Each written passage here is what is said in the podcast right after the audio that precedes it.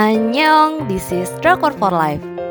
Tempat kalian dengerin review drama Korea.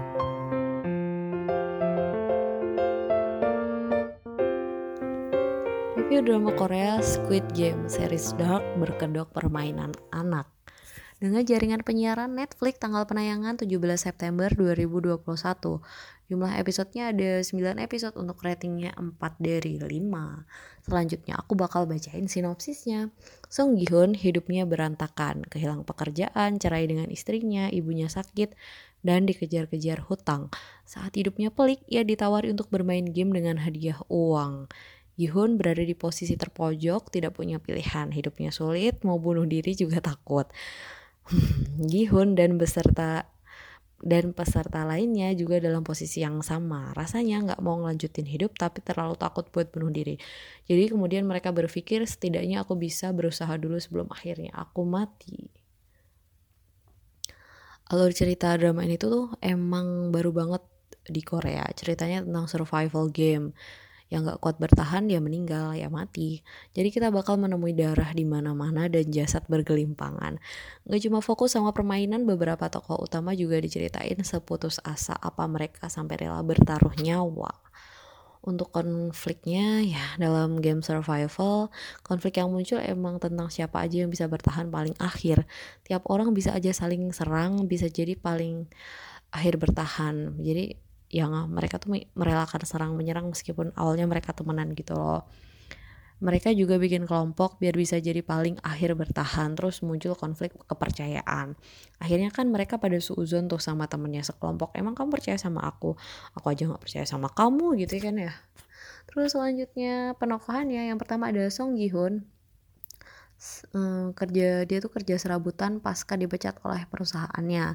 Dia suka judi, jadi terlilit banyak hutang dan dikejar-kejar penagihnya. Sampai suatu ketika karena nggak bisa bayar dia dipaksa menandatangani perjanjian pengembalian organ. Kalau nggak bisa bayar hutang ya organnya diminta diambil. Di sisi lain dia punya anak yang sangat menyayanginya, tapi Gihun nggak bisa berbuat banyak untuk anaknya. Pasca bercerai, anaknya tinggal bersama ibu dan ayah tirinya.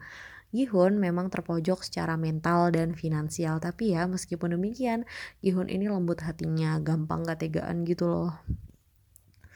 Terus ada Kang Sebyok, dia adalah seorang imigran ilegal dari Korea Utara. Dia berhasil menyeberang dengan selamat bersama adiknya, sedangkan ayahnya mati tertembak waktu menyeberang perbatasan. Dia hidup terlunta-lunta, mempertaruhkan hidupnya agar bisa mendapatkan uang dan menyuruh orang mengirim ibunya ke Korea Selatan. Adiknya dititipkan ke panti asuhan tanpa tahu keadaan kakaknya. Terus ada Cho Sung Wo, dia adalah teman masa kecilnya Gihun. Dia tuh anak yang pinter dari kecil dan merupakan lulusan universitas bagus.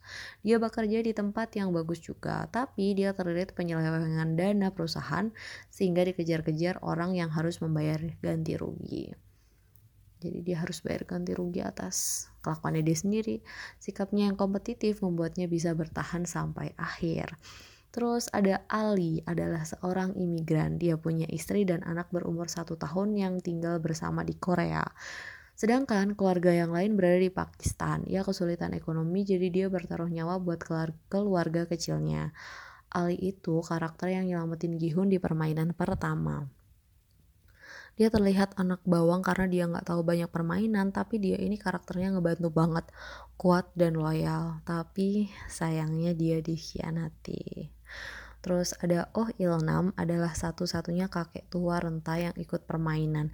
Dia sakit dan hidupnya sebatang kara, kayak nggak punya harapan, jadi dia memutuskan buat berjuang. Kita bakal mikir dia tereliminasi duluan kan? Enggak. Keselauan dia dan pengalaman hidupnya bikin dia bisa bertahan sampai akhir plot twist sih hidupnya dia nih Terus yang terakhir ada Huang Junho, dia adalah seorang detektif. Dia menyelinap menjadi petugas Squid Game untuk mencari kakaknya yang hilang.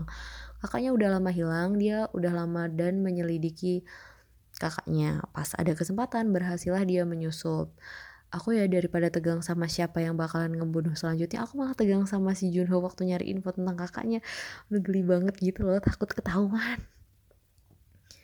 Terus selanjutnya aku bakal ngebahas permainan yang ada di Squid Game ini. Jadi ada enam permainan yang harus dilewati oleh 456 peserta dalam permainan yang tereliminasi akan otomatis gugur atau mati.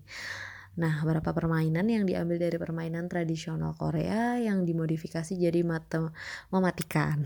Apa aja tuh? Yang pertama ada red light, green light. Uh, buat kalian yang sering nonton drama kayaknya ini udah gak asing gitu loh. Jadi ada nyanyian yang sebenarnya dinyanyikan penuh semangat. Uh, sering dipakai mainan orang gede juga sih gitu loh uh, permainan ini. Nah, peraturannya saat penjaga bilang lampu merah, maka kita harus berhenti. Saat lampu hijau, kita boleh jalan menuju arah penjaga. Nah, kalau pas lampu merah ada yang ketahuan gerak, kalau di game sih mati. Maksudnya mati itu out gitu. Ini beneran mati, men. Kaget banget dong. Semua orang kaget pesertanya termasuk aku. Terus ada permainan dalgona. Jadi dalgona itu adalah permen tradisional Korea. Dibuatnya dari gula sama baking soda yang dimasak dipanasin. Nah, pas lagi leleh dikasih bentuk. Emang udah kayak challenge gitu pas makan biar bentuk utamanya tuh utuh. Kalau patah ya udah sih. Kalau di game ini tuh kalau patah ya yang ya udah tuh nyawanya gitu bukan permennya. Ampun ampun deh. Terus ada permainan tarik tambang. Konsepnya sama, yang menang adalah yang bisa narik lawan melewati garis batas. Bedanya di serial ini, tarik tambang dilakukan di ketinggian yang gak kira-kira. Intinya, yang kalah bakal keseret sampai ngelewatin batas, terus jatuh dan mati dari ketinggian. Ini adalah part game yang paling aku suka sih, strateginya dapat banget. Hmm, terus permainan kelereng. Jadi peserta bebas melakukan permainan kelereng apa pun dengan syarat salah satu pemain berhasil mendapatkan seluruh kelereng dari lawannya asalkan tanpa kekerasan. Justru di game kelereng ini banyak part meweknya sih sedih. Terus selanjutnya ada jembatan kaca. E, para peserta harus berhasil melewati jembatan yang terbuat dari kaca. Tapi ini pijakan kacanya terbuat dari macam-macam kaca. Kaca tebal yang kuat menopang beban dua orang dan kaca tipis yang sama sekali nggak kuat menopang beban. Terus ya kalau nggak kuat berarti kaca itu yang dinaikin orang bakal pecah terus orangnya jatuh ke bawah dan mati. Syaratnya mereka harus melewati sesuai urutan nomor yang didapat. Hmm, Terus game terakhir ada yang namanya Squid Game. Jadi katanya game ini tuh mirip gobak sodornya kita. Ada penyerang dan ada yang bagian bertahan. Penyerang harus melewati pertahanan dan meraih kemenangan besar. Sedangkan yang bertahan harus mengeluarkan penyerang sebelum benar-benar masuk ke tengah. Jadi itu tadi game yang emang ya bener kayak ini tadi aku bilang berkedok permainan anak tapi mematikan ya. Terus jadi tuh ada penjaga-penjaga kan hmm, penjaga untuk melaksanakan game ini kayak panitianya lah gitu. Jadi itu tuh punya simbol-simbol gitu di bagian mukanya. Jadi aku bakal bahas arti lambang penjaga. Jadi tuh hmm, ada simbol segitiga lingkaran dan kotak Sebenarnya simbol tadi diambil dari aksara Korea Hangul. Lingkaran ada huruf O, segitiga ada huruf J, dan kotak adalah huruf M. Jadi kalau ditulis bertampingan akan menghasilkan huruf OJM yang merupakan inisial dari permainan cumi-cumi dalam bahasa Korea atau disebutnya Ojin Go Ojin Go Game. Tiga bentuk itu tadi juga membentuk permainan cumi-cumi saat dimainkan. Jadi simbol-simbol ini digambarkan di tanah dalam kombinasi bentuk tadi. Simbol ini juga berbentuk pada topeng penjaga. Lingkaran adalah untuk pekerja, segitiga adalah untuk tentara bersenjata, dan persegi adalah manajer. Hmm, terus selanjutnya aku bakal bahas boneka Squid Game yang muncul di permainan pertama ini sebenarnya diambil dari tokoh cerita di buku sekolah. Jadi karakter itu tuh seharusnya sepasang, yang laki-laki namanya Chol So, sedangkan yang perempuan namanya Yong Hee. Nah, boneka ini juga eh, nggak secara khusus dibuat untuk keperluan syuting. Jadi sebenarnya tim produksi minjem ke museum kereta kuda namanya Machaland. Hmm, boneka ini tuh udah lama sebelum Squid Game. Nah, seiring boomnya serial Squid Game, naik juga dong pamor si boneka. Akhirnya boneka Squid Game ini sekarang di buat duplikatnya terus ditaruh di berbagai negara. Ini tuh bukan atas perintah Netflix ya, asli atas kepengenan sendiri. Kayak inisiatif orang-orang gitu loh. Yang paling menarik perhatian itu yang ditaruh di Filipina, tepatnya di Manila, depannya Mall Robinson Galleria Ortigas. Uh, tugas si boneka itu ngawasin orang-orang biar jalan di jalur yang sudah ditentukan atau di jaywalking.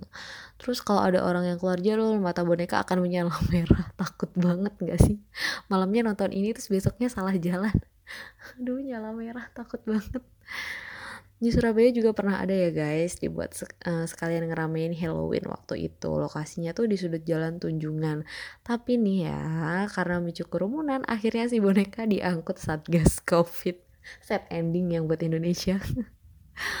Aduh, yang mau nonton series ini harus harus banget sadar diri ya. Kenapa? Karena peringatan usianya nggak main-main. Selain darah di mana-mana, sadis, ada juga sex scenes yang nggak sensor-sensoran, bener-bener bisa lihat no tipu-tipu. Sebenarnya aku yang nonton nggak ngerasa vulgar sih meskipun itu nggak ada sensor karena lebih ngerasa deg-degan mereka ketahuan gimana gitu kan sembunyi-sembunyi tuh ngelakuinnya di kamar mandi Terus seperti biasa kita selalu disuguhkan an open ending sama Netflix. Gak cuma pengen nagih ending sih. Banyak banget pertanyaan yang belum terjawab menurutku. Mulai dari Junho yang tertembak. Masa iya dia mati gitu aja. Terus kakaknya si Inho yang jadi peserta di beberapa tahun sebelumnya malah jadi frontman. Kok bisa? Terus Gihun yang akhirnya dapat telepon dan balik gak jadi nyusulin anaknya di Amerika. Gihun mau ngapain? Ikutan Squid Game lagi. Aduh Terus kok masih bisa sih para VIP bikin game ini baik di Korea dan negara lain. Terus siapakah si kakek sebenarnya? Oke, okay, we need season 2 of course.